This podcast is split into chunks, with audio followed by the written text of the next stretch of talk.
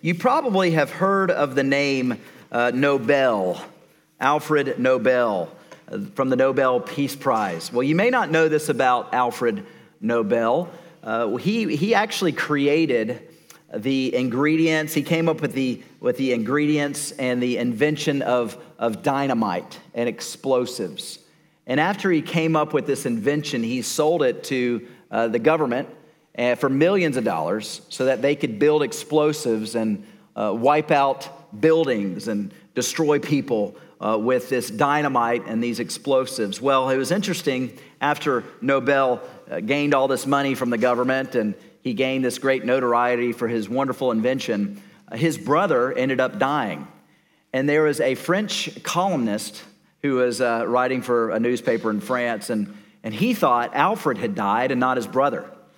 And so the French columnist put together Alfred's obituary, and he basically blasted Nobel for saying, I can't believe that Nobel has spent most of his money and his fortune and his life by promoting uh, just mass casualties and murder, by creating this invention of weapons and of dynamite. Well, Nobel was horrified when he read this obituary written about him when it was indeed his brother who died. And he said, Oh my goodness, I need to change the way I'm doing things. I, I, I don't want to go down like that. I don't want to be remembered as that, but instead, I, I want to have a, a more positive obituary about me. And so he spent the rest of his life donating to good causes. He even gave $9 million uh, towards different causes in his attempt to edit uh, his role in history. And, and it turns out we now remember him most by that, the Nobel Peace Prize. Now, I want you to put yourself in his position. What if you had a sibling who died and the Knox News Sentinel thought it was you? What would they write about you? What would be said about you in your obituary? And better yet, I, I would like for you to think instead of just worldly terms, what about heaven's angels? What are they saying about you? What would they say if you were to die today? Are you uh, someone who's really given their life to Jesus and invested treasures in heaven? Uh, or were you too busy thinking about your own life now and investing here on this earth? That's the point we're looking at today in the Sermon on the Mount, as Jesus talks about how we are to spend our time investing treasures in heaven and not treasures on this earth. So look with me now in Matthew chapter 6, verse 19. And Jesus gave these words. I'll be reading from the ESV translation. Do not lay up for yourselves treasures on earth where moth and rust destroy and where thieves break in and steal. But lay up for yourselves treasures in heaven where neither moth nor rust destroys and where thieves do not break in and steal. For where your treasure is, there your heart will be also. The eye is the lamp of the body, so if your eye is healthy, your whole body will be full of light. But if your eye is bad, your whole body will be full of darkness. If then the light is in you, or the light in you is darkness, how great is the darkness? No one can serve two masters, for either he will hate the one and love the other, or he will be devoted to the one and despise the other. You cannot serve God and money. The gospel of Jesus Christ so, just to kind of rehash where we've been the last few weeks and talk about the context of Jesus' words. In Matthew chapter 6, Jesus had just given three examples of how the Pharisees of his day were doing acts of righteousness so that they could be seen by others. They were giving away their money so that everybody would hear the, the coin in the coffer as it rung, and, and they wanted everybody to know that they gave their money to the synagogue. Uh, they also would pray out loud so that everybody could hear their prayers and think to themselves, wow, what, how spiritual these people are and what great prayers they're giving. And then when they fasted, they would look gloomy and, and, and they would look disfigured and, and, and walk around kind of like they were hurting and complaining because they wanted everybody to know they were fasting and they wanted to be seen by their holiness and their holy acts. Jesus was confronting the Pharisees. He was instructing his disciples in his day, saying, you should not do things for the applause of people, but instead you should do things in secret. And you should be more worried about the one who is unseen, the one who will reward you, who will reward you in heaven, and not be so caught up into the applause of people and those that can see you and see your works. Jesus continued building on this theme of having a heavenly mindset by talking about storing up for ourselves treasures in heaven and thinking about eternal matters and not earthly matters. And in Matthew 6, he, he first warned his disciples against the hypocrisy of the Pharisees, and now he shifts gears to warn his disciples about the worldliness of the Gentiles. And the Gentiles were really focused on money and possessions, and they worried a lot. And when I think about it in our day, we at times worry a lot about money and about our possessions and about life because the two tend to go together. Today, I'm going to be talking about what Jesus said about money. And in the weeks to come, we'll be talking about what Jesus said about worry and anxiety and how Jesus warns us not to let these two things take over our lives and take control in our lives. When Jesus talked about money here, he gave three different contrasts. He talked about three, three different comparisons. The, he talked about two treasuries, then he talked about two visions, and then he talked about two masters. So, two treasuries, Jesus began by comparing where we put our money into, where we put our time and resources into. Do we put it here on this earth or we do, we, do we put it in heaven? And in verse 19, he said, Do not lay up for yourselves treasures on earth where moth and rust destroy and where thieves break in and steal. He said, Don't spend all of your time and effort thinking about the here and now and thinking about what can I accumulate and what can I own and what can I have and possess. He's saying ultimately, material things don't last. They don't last. And notice the three examples that Jesus gave and how our material things don't last. He gave three threats. He said, There are moths, there is rust, and there are thieves and robbers who break in and steal and take away from you. Ultimately, what Jesus was getting at here is he's saying our material things don't last, and there are threats that will take our material things away.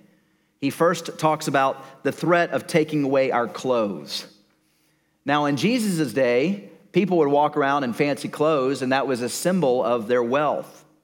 Well, they had moths back in the day that would literally eat away at the garments of their clothes. These, these little moths would be able to get into these mud hut homes and they would begin to eat away at the clothes. And it wasn't just these tiny moths, they would lay these eggs of larvae.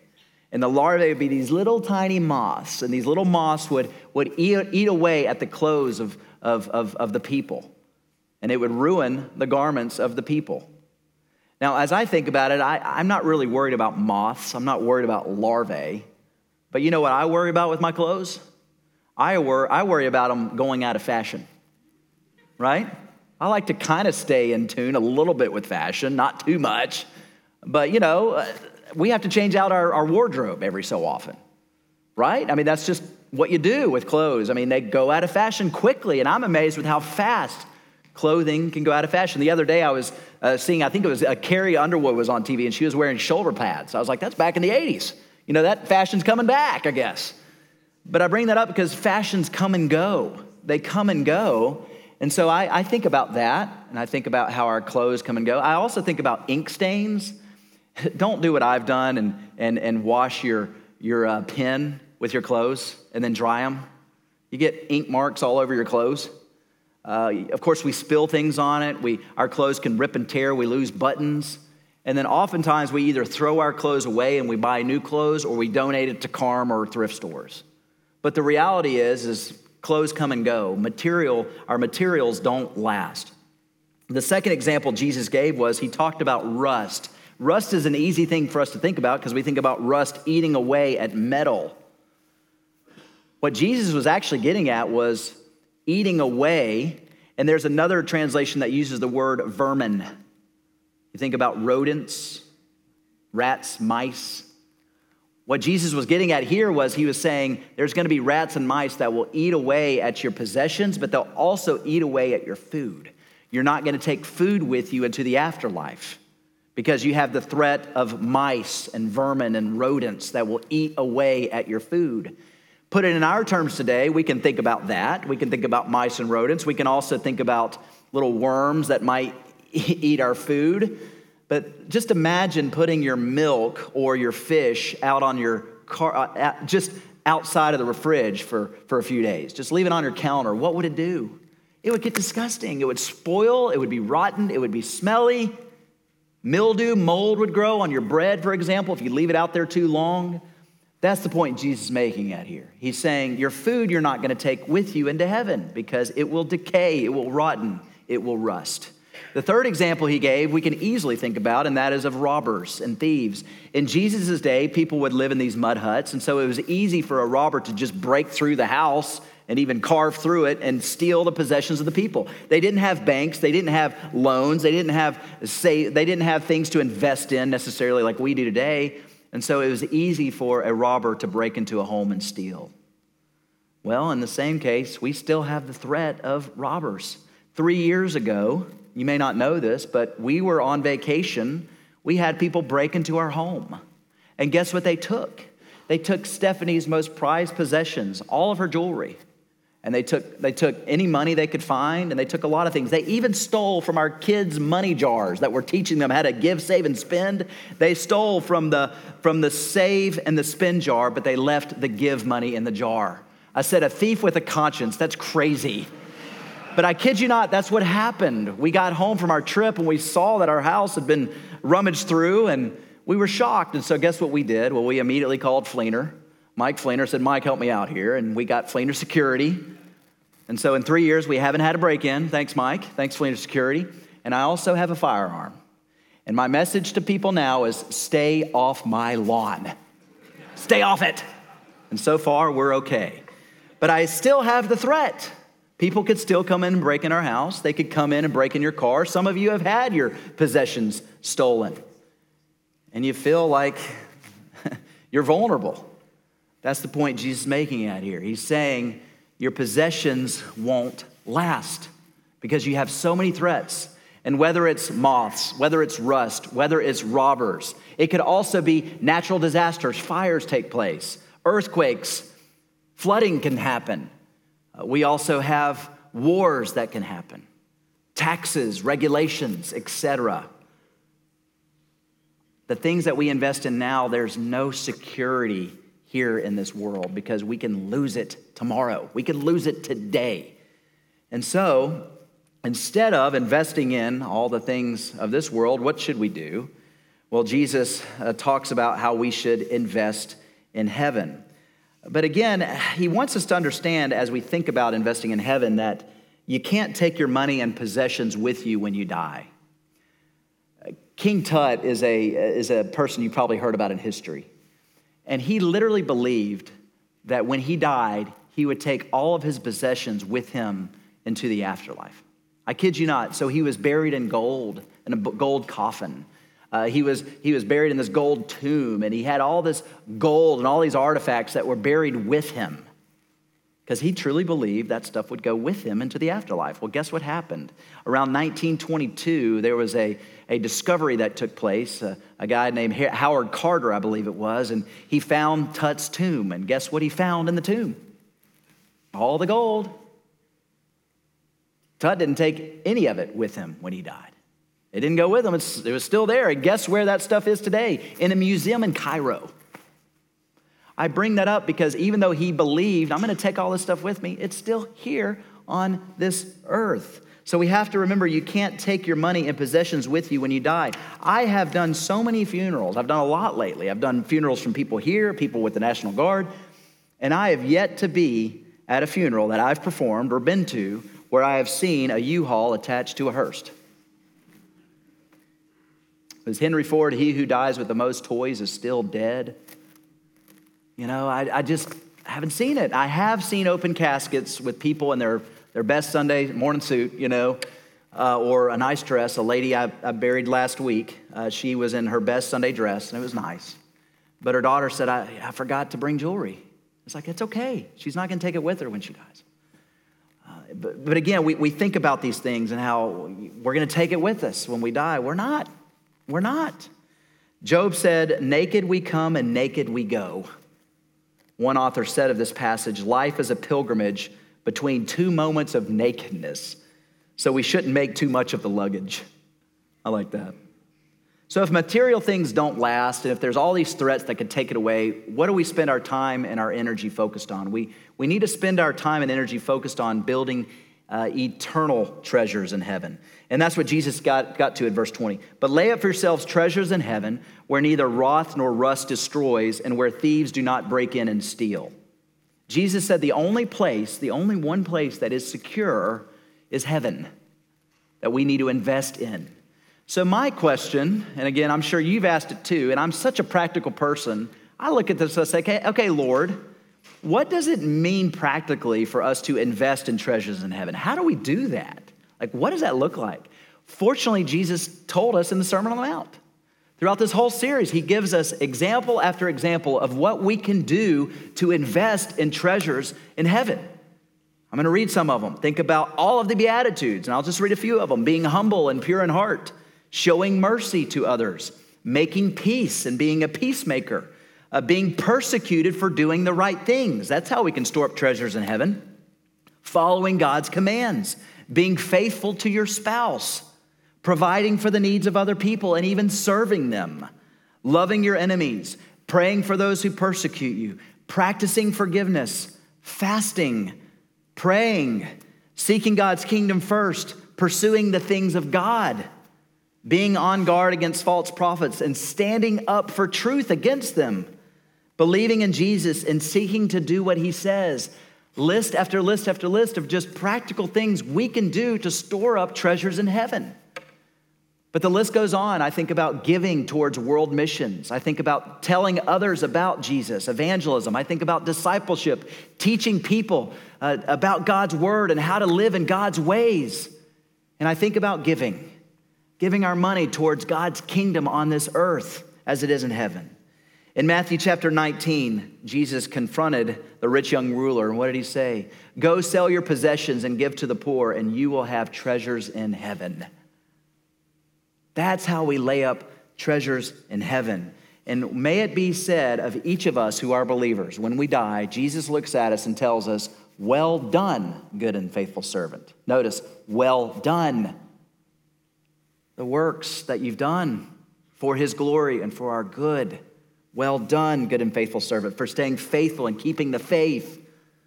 That's what he's referring to. So, as I think about treasures in heaven, I also think about rewards. Rewards in heaven. What does that look like? Well, we just know of a few rewards, but we know that we'll have authority over the world. We also know that there's going to be positions of authority. We're even going to be greater than the angels in heaven. And so there are going to be positions of authority in heaven for the things that we do on this earth. There's also five different crowns that we read about in Scripture, and there may be more in heaven. I don't know, but there might be more. We have the crown of life that's mentioned in James 1 and Revelation 2. We have the incorruptible crown that's, that's uh, in 1 Corinthians chapter 9. We have the crown of rejoicing that's mentioned in Philippians chapter 4. We have the crown of glory that's mentioned in 1 Peter chapter 5. We have the crown of righteousness that's mentioned in 2 Timothy chapter 4. I bring this up because I don't know what all exactly how it's going to look. But what we know is that we'll receive crowns for the work that we do on this earth. And I, I, I, you've heard me and Jim say this line, but what we do in life echoes in eternity. It comes from the movie Gladiator. What we do in this life echoes in eternity. It just does. And there are rewards in heaven. And there's going to be more rewards that, I, that you and I don't even know about. Now, do we do it for the rewards? Yeah, that could be a motivator. At the end of the day, though, the motivator is Jesus. and then the Holy Spirit's going to help us do the, do the works. And ultimately, we know in Revelation, we're going to lay our crowns at his feet because it's all about him at the end of the day.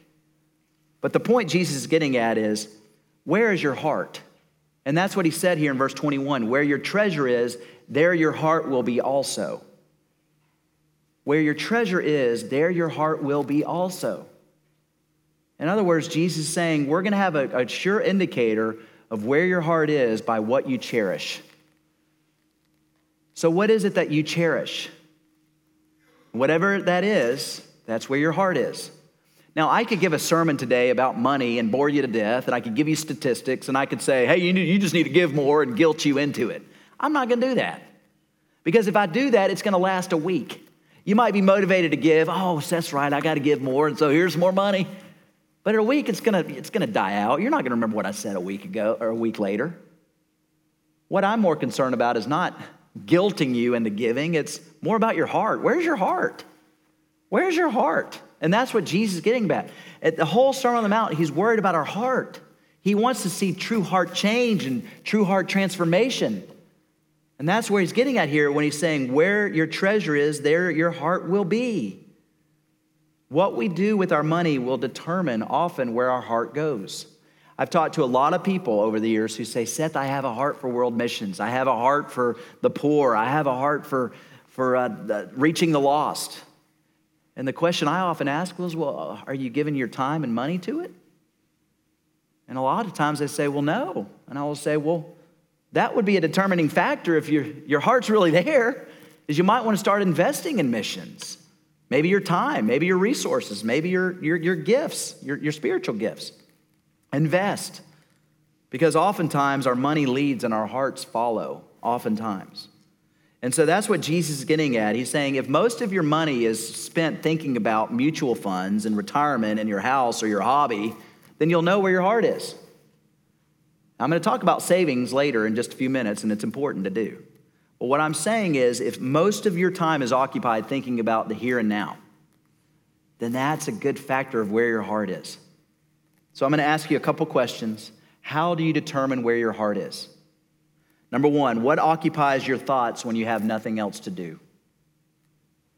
What occupies your daydreams? What do you dream about? What keeps you up at night? What is it that you worry most about? What do you spend your time thinking about and worrying about? What is it we know we can't be happy without? What is it that you can't be happy without? These are great questions to think about. What do I cherish? What do I treasure? I like what Matthew Henry said about this. He said, It ought to be the business of every day to prepare for the last day. It ought to be the business for every day when we wake up to prepare for the last day because every breath we take is a one step closer to heaven. Two perspectives and two treasuries earth or heaven. The second contrast I'll briefly talk about here two visions. The eye is the lamp of the body, verse 22. So if your eye is healthy, your whole body will be full of light. But if your eye is bad, your whole body will be full of darkness. If then the light in you is darkness, how great is the darkness? The eye here that Jesus is talking about is pictured as a window through which life comes into the body. If the window is clean and clear, your eyes are clean and clear, then you're seeing the light and it will translate to your heart and wake you up. If your window, if your eyes are dirty and unclear or foggy, then the window's unclear and the, and the light can't get in, so just darkness will seep through. Light and darkness is a metaphor that's used all throughout Scripture, and Jesus talked about it often. And it's an easy thing to think about with two different visions, two different things that we can see. We either see light or we see dark. If you're seeing light, then you're seeing Christ because he's the light of the world. If you're seeing dark, then you're seeing Satan or the world, and that doesn't get you anywhere. It's just your heart is dark. That's the point Jesus is making at here. He's saying whatever you're focused on, whatever you set your gaze on, whatever you whatever you think about and reflect on and look at and look to, that will determine how you live your life. So if you're looking at Jesus and keeping your focus on him, you've seen the light. You'll have light in your life, it will reflect in your life. But if you're not looking and focusing on Jesus, your vision's gonna be blurred. You're gonna be out of focus. You might need bifocals at that point. That's what Jesus is getting at here. And so, again, as we think about this analogy here, I think about the hymn, Turn Your Eyes Upon Jesus, look full in his wonderful face, and the things of earth will grow strangely dim in the light of his glory and grace right? We turn our eyes upon Jesus. The things of earth will grow strangely dim as we reflect upon him and keep our focus on him. You know, the other meaning, though, behind this is there's a deeper meaning that Jesus was getting at. He wasn't just talking about our spiritual conditions and two perspectives and two visions. He's actually talking about money here in a deeper way. When you study the Greek and Hebrew, you'll find when it says your eye is healthy, the word healthy means clear. It also can mean generous. The word bad, if your eye is bad or evil, it means ungenerous. And the rabbis used to say that an evil eye indicated a grudging, cheap, ungenerous heart. An evil eye used to indicate that a person was cheap and that a person was ungenerous. And that makes a lot of sense now that I know the context because Jesus just talked about storing up treasures in heaven and he's going to talk about money or the Lord as your master. So it would make sense when he's talking about this vision here, this story, this parable, he's actually saying, hey, this is dealing with money too. Isn't that interesting? So the two visions is do you see the light or do you see the darkness? And then he goes on to give the third contrast by two masters. And this is a common passage that many of you have read and know. No one can serve two masters, for either he will hate the one and love the other, or he will be devoted to the one and despise the other. You cannot serve God and money. What's he saying here? You either love God or you love money. You either will serve God or you will serve money. There's only one throne. So is it Jesus who sits on it, or is it money and success and power and whatever else that this world has to offer?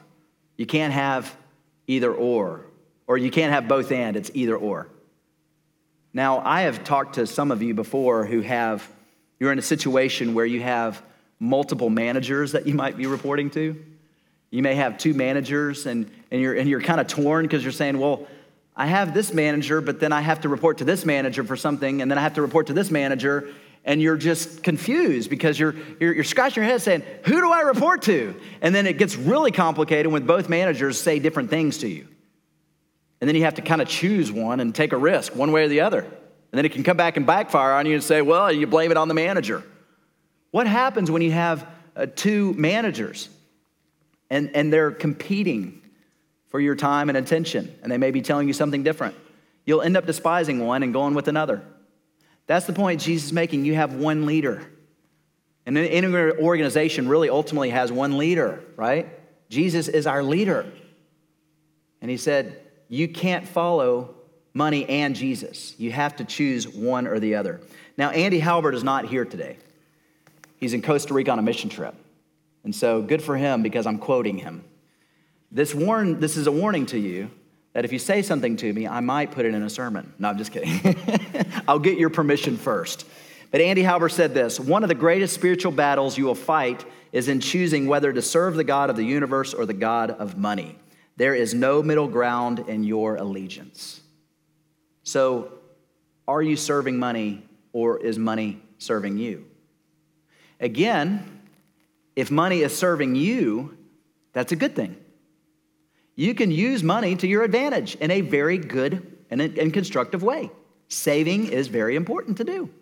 Saving for retirement, saving for a rainy day, helping your college get through, or helping your kids get through college, helping them buy their first vehicle, maybe even their first home. These are good things to do, right? Good things to do. Now, I would say though, you can also serve money where money can be all that you think about.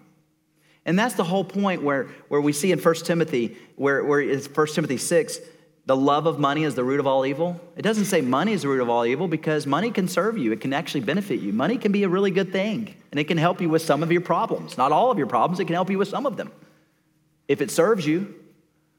But it's when you begin to love money and want more and more and more and more and more. And when you begin to serve money, that's when you've made it your master. So I'm going to ask a couple questions for you to ask yourself to determine whether or not you love money. Are you finding yourself never satisfied and always wanting more? Do you say to yourself, if only I had this, then I'd be happy? If only. If only I had this, I'd be good. If only I had that, I'd be good. Are you constantly daydreaming, daydreaming about new possessions, a new boat, a new set of clubs, new clothes, a new home? Do you look with jealousy on those who have more? Are you scrolling through your Instagram and Facebook and saying, I wish I had that? Do you believe money will solve all of your problems? Again, it will solve some, but all? Really? No. Are you wearing yourself out to get rich? And are you hoarding your money and not being charitable? If you are able to answer two or three of these, you might be serving money. Money might be your master, and that's where I would do a deep soul search and ask the Lord, how would you want me to change things, God? I want to end with this example. Randy Alcorn wrote a great book called Money, Possessions, and Eternity. And he, and he said, I want you to envision living in the days of the Civil War, and you're from the North, but you're living in the South. You know that the North is about to win the war because you've heard things and you can just see it and feel it. But all of your money is in Southern currency, and you aren't, you aren't able to get home to the North yet until they win. So, what would you do? Would you keep your Southern currency from now on? Or would you trade some of the Southern currency and keep some of it until the war was over to get, get you through things, but then trade it in for Union currency so that when the Union takes over, when the North takes over, then their currency is going to take over. It's a great analogy to think about because that's you and me right now. We know the end of the story. We know Jesus could come back any moment. We also know that we're going to die. Most of us will not live to be 100. I was talking to a pastor friend this weekend who said they're celebrating in their church today in Chattanooga a woman who's turned 100. That's pretty neat. But most of us won't live that long, let's be honest. So we know that there's an end, and even if we get to 100, we might go to 105, maybe 110. So we can plan to save for 110.